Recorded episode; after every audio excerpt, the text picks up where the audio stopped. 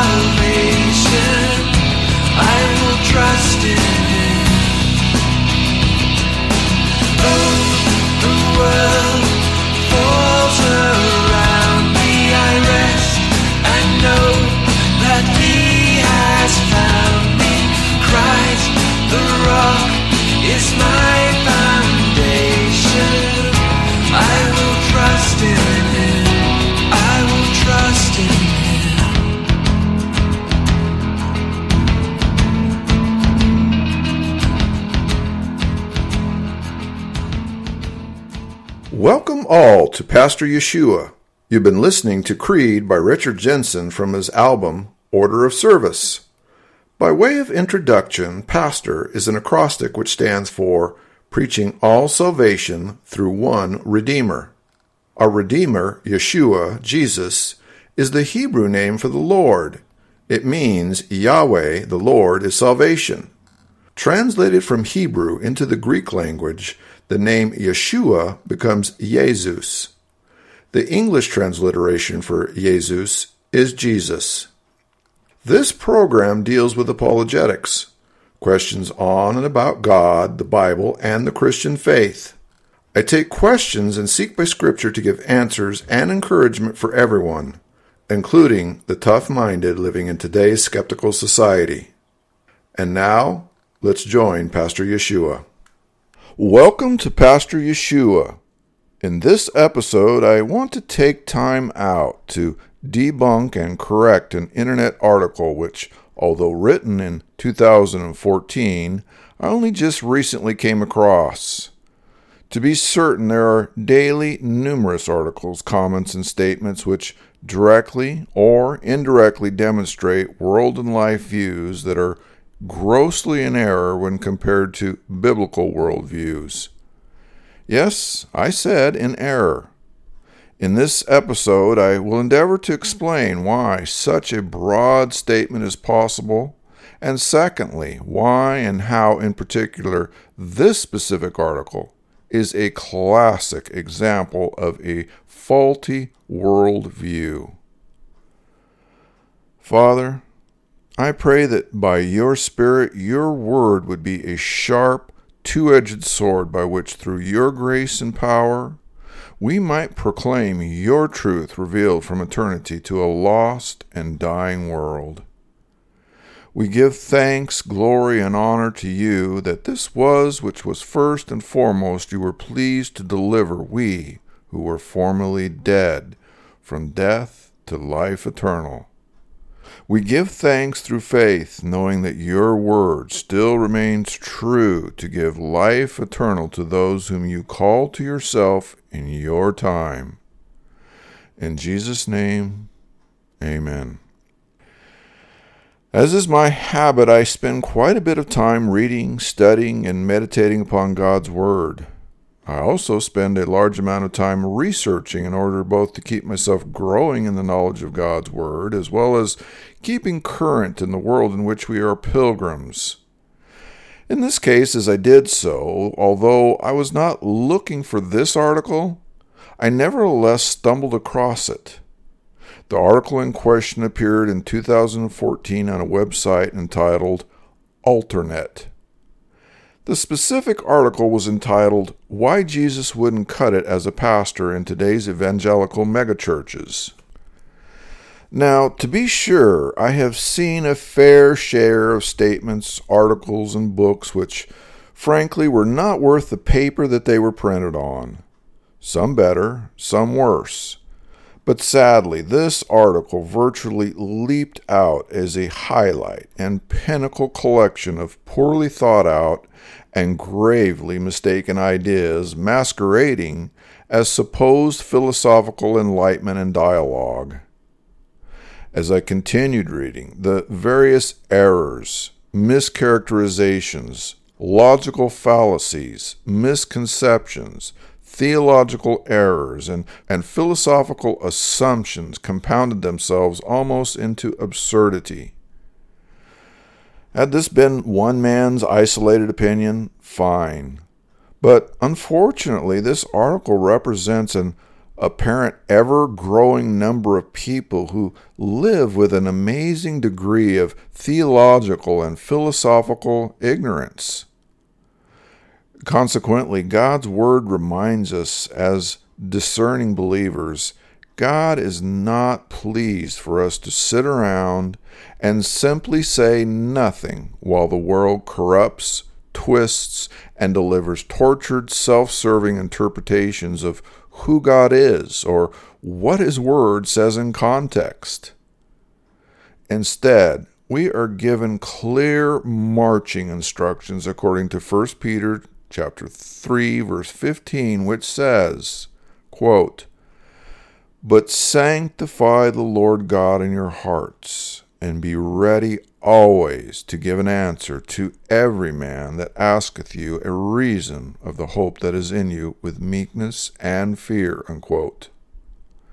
Also matthew chapter 5 verses 13 and 14 quote ye are the salt of the earth but if the salt have lost his savour, wherewith shall it be salted? It is therefore good for nothing, but to be cast out, and to be trodden under foot of men. Ye are the light of the world. A city that is set on a hill cannot be hid. Unquote. Finally, Colossians chapter 4 verses 5 and 6. Quote, Walk in wisdom toward them that are without, redeeming the time. Let your speech be always with grace, seasoned with salt, that ye may know how you ought to answer every man. Unquote. This being said, let us take a discerned look at this article using correct biblical hermeneutical principles of exegesis. First of all, it is worthwhile to examine the source. What is AlterNet? A quick research of AlterNet reveals that AlterNet is a progressive activist news source launched in 1998. AlterNet claims a readership of between 1.3 to 5.9 million visitors per month. Its stated mission is to, quote, inspire citizen action and advocacy to the environment, human rights and civil liberties, social justice, media, and healthcare issues, unquote. The article itself is apparently excerpted from a book by the same author entitled, quote, Why Am I an Atheist Who Believes in God? How to Give Love, Create Beauty, and Find Peace. Unquote.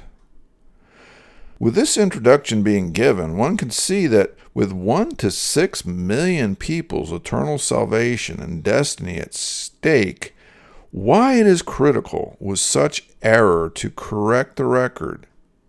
As such, let's turn our attention to the article itself and compare what is portrayed within to the entire Word of God, the Bible, in context to see what we have. Let's begin with the title of the article itself. Quote, Why Jesus Wouldn't Cut It as a Pastor in Today's Evangelical Megachurches, unquote. Now, to determine whether this assertion is biblically correct or not, let's ask a question Who is Jesus? Better yet, Let's let Jesus restate the question as he did in Matthew chapter 16 verse 15. Quote, "Whom say ye that I am?" Unquote. So as not to repeat myself, I have already exhaustively addressed the question and answer to this in a three-part episode entitled Whom do you say I am? For the sake of brevity, we can simplify the issue by simply asking Is Jesus merely a mortal man, a philosopher, or is Jesus God? If Jesus is simply a mortal man or a philosopher, then pondering whether Jesus would or could, quote unquote, cut it in any church, mega or otherwise, is no more significant than pondering whether Joe the shoeshine man, John Smith, or any other human can or would, quote unquote, cut it in any church.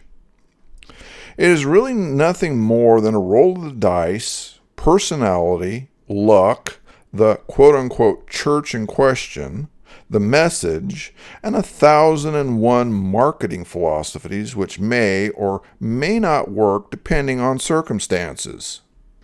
But if Jesus is God, then the Bible's propositional revelation is that God is the same yesterday, today, and tomorrow. God does not change. God does not lie. God knows the end from the beginning, and He is also personally present now in time and space. God is all powerful, all knowing, and perfect in all of His attributes. Once we accept this reality of God's revelation of His nature and character, then we may apply this fact to the above question. If we do so, then we have to reevaluate the author's assessment to conclude that if there is a disconnect between those calling themselves a quote church unquote mega or otherwise and the Jesus of the Bible, then we have an accompanying revelation given that the problem lies within those calling themselves quote unquote Christian and or a quote church unquote and not with Jesus or God's Word. Once again, the problem is caused by the starting point. If we or any other group start with the assumption that it is man defining God and His Word, then we can and will have error due to sin. Thus, we have to abandon our preconceptions, bias, assumptions, and humanistic philosophic worldviews and instead allow God and His Word to form and guide our world and our life views. This is especially true if we wish to know what God's Word says rather than what we say about God's Word. So, to be honest, according to Scripture, the correct title should be, quote, why many groups calling themselves a church cannot cut it today according to Jesus as being his church, unquote. For a more in depth discussion of who and what is or is not a true church according to God's Word, I would direct the listener to the three part episode entitled Questions About the Church. In short, ever since Genesis 3, it is mankind exclusively who bears the burden of correctly knowing and understanding who God is, much less a correct, discerned understanding about anything else in God's creation. Because of sin, man is always continuing the process of what Satan began in the garden. Man is always using his own sinful, secular, humanistic, fallen, self serving thoughts, desires, and whims and attempting to force them upwards to God and pretend that they are God's ideas. Or man is attempting to drag God down to the fallen level where man resides. Given this fact, it is no surprise that man would attempt to form his own fallen version of Christ's church and either pretend that Jesus approves of it, or man would kick Jesus out from said church under the delusion that Jesus is somehow out of touch with those who have surpassed Jesus in intellect, spirituality, and goodness. In the end, Jesus himself predicted in Matthew chapter 24, verse 24, quote, For there shall arise false Christs and false prophets, and shall show great signs and wonders, insomuch that if it were possible, they shall deceive the very elect. Unquote. Or again in Mark chapter 13, verse 22, quote, For false Christs and false prophets shall arise, and shall show signs and wonders to seduce, if it were possible, even the elect. Unquote. The only solution to potentially falling prey to such deception would be to read, know, and properly discern God's Word in context, so that in turn we might be converted. Once we have been born from above, we have a living relationship with Jesus. We also have the gift of His indwelling Spirit, which imparts discernment to know truth from error. It is important to know that error is the result of believing a lie. Satan is ultimately the father of lies. Unlike the caricature depiction of Satan as some ugly, readily recognizable figure, Satan is in fact revealed to be a very beautiful creation who, because of his allure, often is able to subtly tempt the unwary by virtue of his attraction. Thus, the lesson is that not all that glitters is gold. Probably the best way to demonstrate the utter folly of what this author proposes and to put things into correct context is to look at Revelation. In chapter 1, verse 11, Jesus calls himself, quote, the Alpha and the Omega, the first and the last, unquote. Notice, Jesus is not generational. He is not of the moment here and gone. He is not some passing fancy of culture and environment who bends to the whim of consensus, percentage, and opinion. Instead, Jesus is eternal from beginning to end throughout eternity. This same Jesus, who is God, then proceeds to tell John, the writer of Revelation, to dictate a letter to the seven churches. I recommend listeners to read verses 1 through 20. In each verse, Jesus authoritatively clarifies exactly who he is and what the relationship is for his churches to him. In verse 14, we are told his hairs are like white wool, white as snow, and his eyes are as a flame of fire. Verse 15, his feet are as brass, and his voice as the sound of many waters. Verse 16, out of his mouth comes a sharp, two edged sword, and his countenance is as the sun. In verse 17, we find the ultimate, unavoidable reaction of all who look upon God in the fullness of his nature and glory. Quote, when I saw him, I fell at his feet as dead. Unquote. In verse 18, Jesus sets the record straight. What do we find? Some groveling weakling in a wheelchair, crying, pleading for someone, anyone to please allow him to be a pastor in their church? No, and a thousand times no. Verse 18 quote, I am he that liveth and was dead, and behold, I am alive for evermore. Amen. And have the keys of hell and of death. Unquote. In chapters 2 to 4, Jesus proceeds to evaluate each of the seven churches. In some cases, Jesus is pleased. In others, Jesus is displeased and rebukes his church. But in every case, it is Jesus who is the one evaluating his church and not the church who is evaluating Jesus. What we learn from all of this is that it is not a question of Jesus cutting it or not in any church or anywhere else. What we learn is that rightly understood, it is a question of any person or any group of persons who would call themselves a church, truly knowing, loving, worshiping, and following Jesus as their Lord and Savior as revealed in the Bible in context, as opposed to doing what is right in their own eyes and deceiving themselves. For those who rebelliously, sinfully, and arrogantly attempt to do so, Jesus has cut it in the sense that because that person or persons have abandoned Jesus, he has cut them off. This so far is just the title. The author then goes on in the body of this article to continue to compound his various humanistic errors.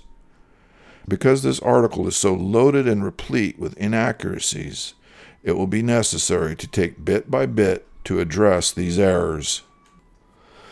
In the first five sentences, the author says the following quote, Jesus never could have been the pastor of a contemporary evangelical church, nor a conservative Roman Catholic bishop.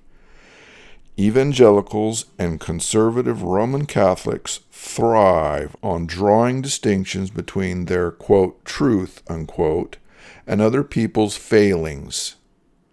Jesus, by contrast, set off an empathy time bomb that obliterates difference. Jesus' empathy bomb explodes every time a former evangelical puts love ahead of what the quote Bible says, unquote. It goes off every time Pope Francis puts inclusion ahead of dogma. It goes off every time a gay couple are welcomed into a church. Jesus' time bomb explodes whenever atheists follow Jesus better than most Christians, unquote. So here, the author has introduced three topics truth, failings, and drawing distinctions. In order to uncover the author's biases, it is necessary to parse the above paragraph. Notice, for example, that the author seems to disdainfully use the phrase, quote, their truth, unquote. What this essentially implies is that truth is relative it is subjective. There is no one truth. There is no one reality. But here we have to stop and ask whether this assertion is correct or not.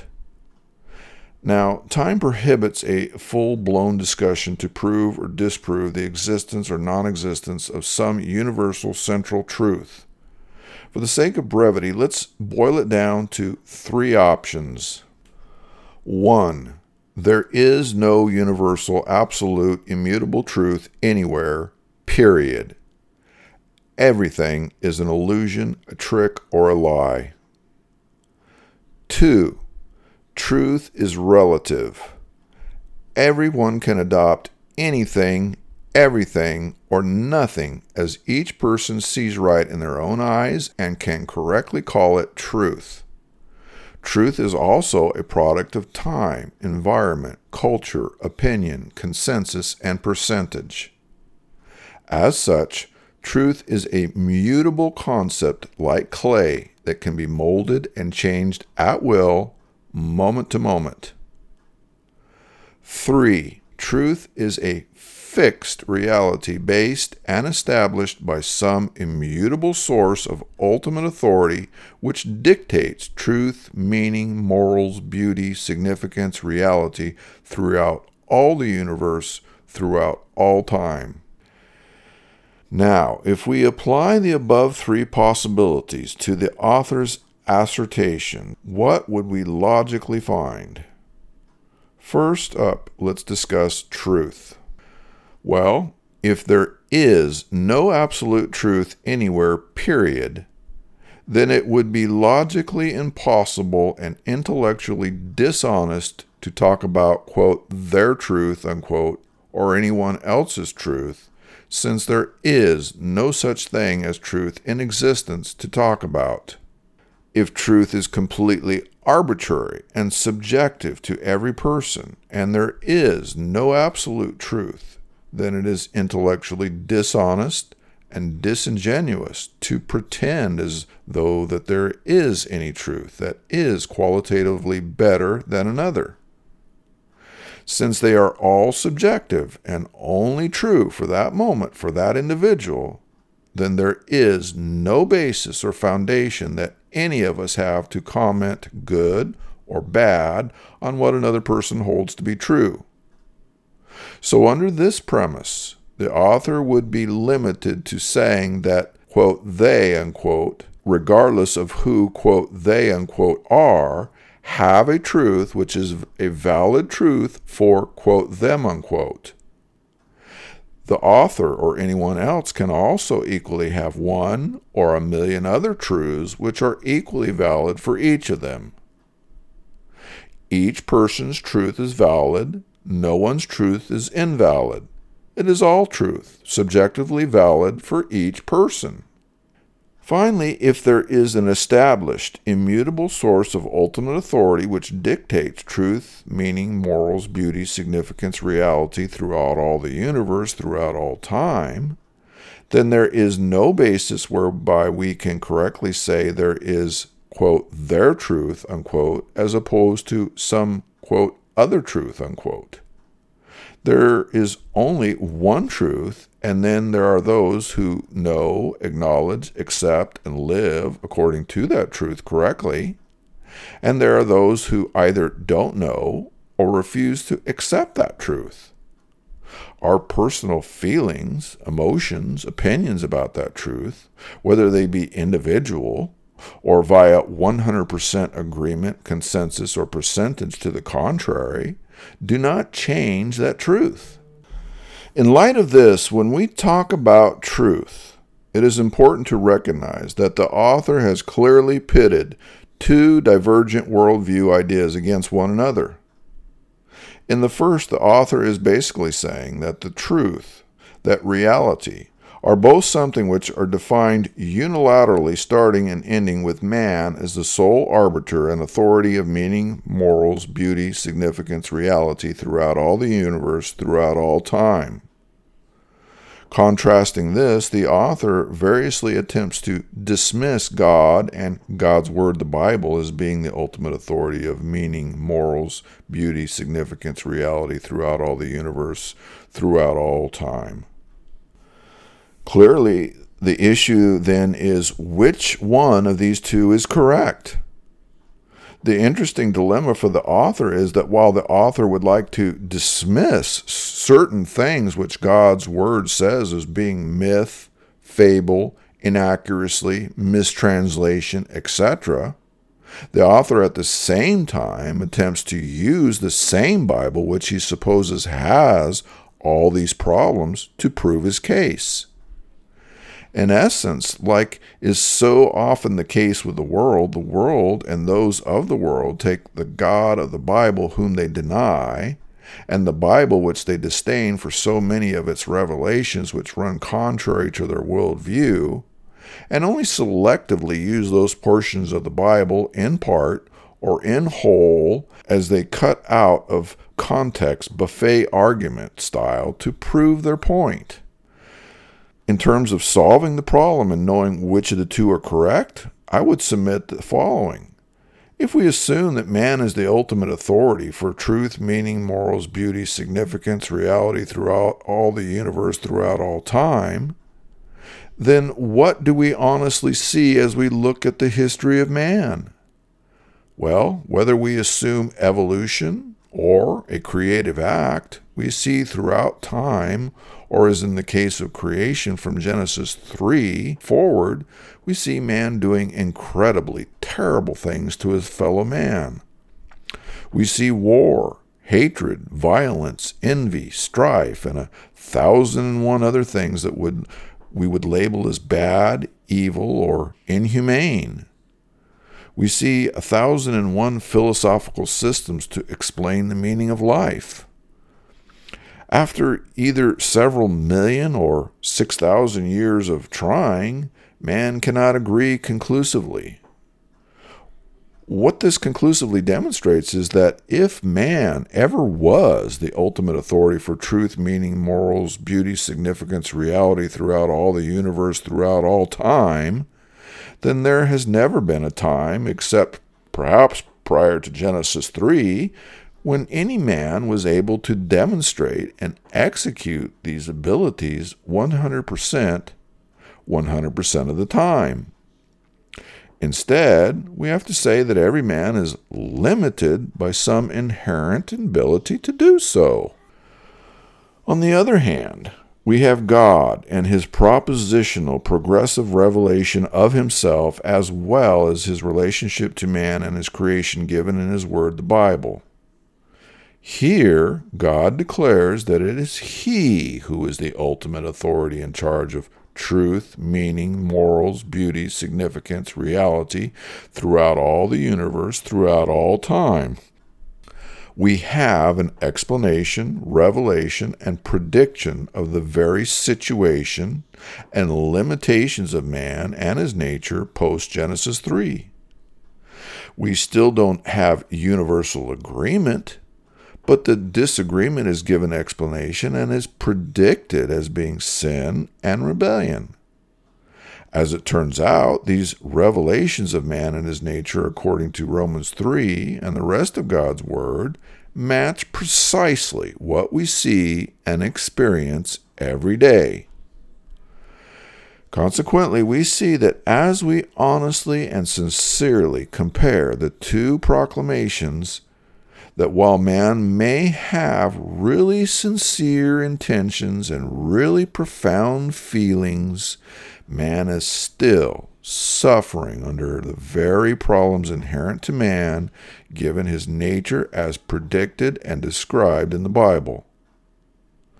The only way to potentially escape man's inherent inability would be for man to seek an outside source which is not affected by sin and error in order to have revelation of what is in fact truth and reality.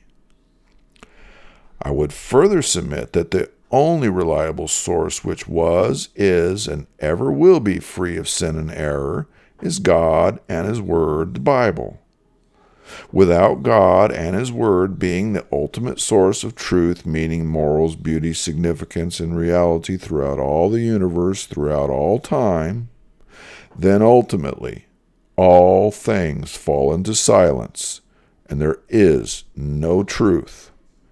In contrast to this, we have Jesus saying in John chapter 14 verse 6, quote, Jesus saith unto him, I am the way, the truth, and the life. No man cometh unto the Father but by me. Unquote. Or we have John chapter 17, verse 17, where Jesus prays for his followers, saying, quote, Sanctify them through thy truth. Thy word is truth. Unquote. Second, let's discuss, quote, failings, unquote. We have the loaded statement, quote, other people's failings, unquote, used by the author. The author apparently wants to contrast these, quote, failings, unquote, against the, quote, their truth, unquote. Of course, we would have to first establish what the quote, truth, unquote, is before we could hope to proceed and be in the position to correctly and confidently know what in reality can be defined as a, quote, failing, unquote. Now, going back to our three theories of truth, if there is no universal, absolute, immutable truth anywhere, period, then logic would axiomatically dictate that there can be no failing. There can only be a failing of truth where there is, in fact, a truth, or there is at least a perceived truth. Hence, for there to be a failing, there is a truth either in perception or reality. If truth is merely a perception, which is totally subjective, relative, and personal, then the perception of failure is only possible if and when one person compares their perceived truth to another person's perceived truth. The problem is that under this premise, we have to remind ourselves that there is no ultimate truth or reality. There is only perception.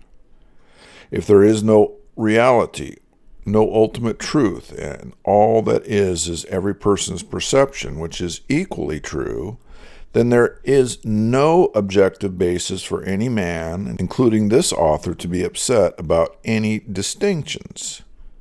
Any supposed distinctions, differences, or disagreements would be moot and meaningless because there is no ultimate authority with which anyone can rely on to make such complaints. It is only when we make the assumption that there is an ultimate truth in reality that we are then in a position to make any comment. Consequently, we must place the concept of, quote, failings, unquote, or, quote, failure, unquote, into the framework of our two worldviews to see what we have. In the first, we have man who is at the center and measure of all things. If man is the ultimate authority, then we would expect to see a universal acceptance, definition, and understanding of what is or what is not a failing throughout history. Instead, like truth and reality, history demonstrate that man's definition of failure is no more universal or consistent than are his views on truth and reality. They are in constant flux according to culture, time, percentage, and opinion. This is consistent again with what the Bible proclaims and predicts as a logical outcome of sin and rebellion. In the second, we have God's Word, which defines, proclaims, and states what are and are not failure versus success. They are stated to be in opposition and polarization to much of what Satan, the world, sin, and sinful man define as being success and failure. The differences and the fact that there is polarization are proclaimed, predicted, and explained according to the Bible, whereas there is no uniform explanation given or possible by man. Further, the two are irreconcilable unless one is willing to abandon one in order to embrace the other. In the end, in order to conclusively, correctly know what is or what is not a quote, failing quote, one would have to abandon any philosophical system which contains inherent flaws.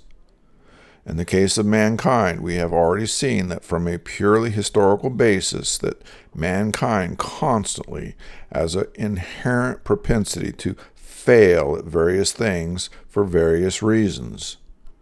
The unavoidable conclusion is that we have no historical track record as human beings which with which we can draw the conclusion that the next decision, conclusion, or opinion that we come to will not likewise be a failure but God's propositional revelation is that He is eternally perfect in all of His attributes.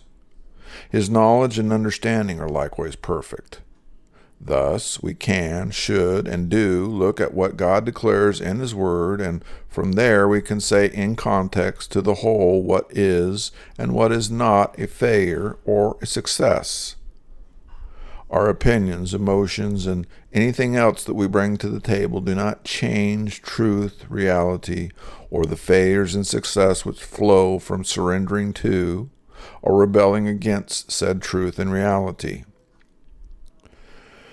As we sincerely look at the central message of God's Word regarding success and failure, what we discover is that the greatest success is when, by God's grace, he is pleased to draw us to a saving knowledge and relationship to Himself through faith via the finished work of His Son, Jesus Christ. The greatest failure is when any person rejects God's free gift and remains in rebellion to God and His Word.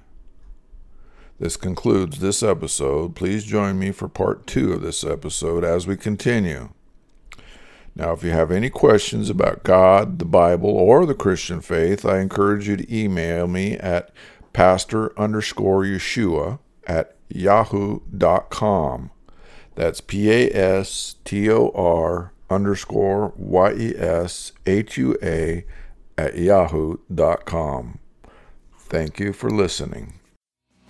The world falls around me. I know that he has found me. Christ the rock is my foundation. I will trust in him. I will trust in him. I will trust in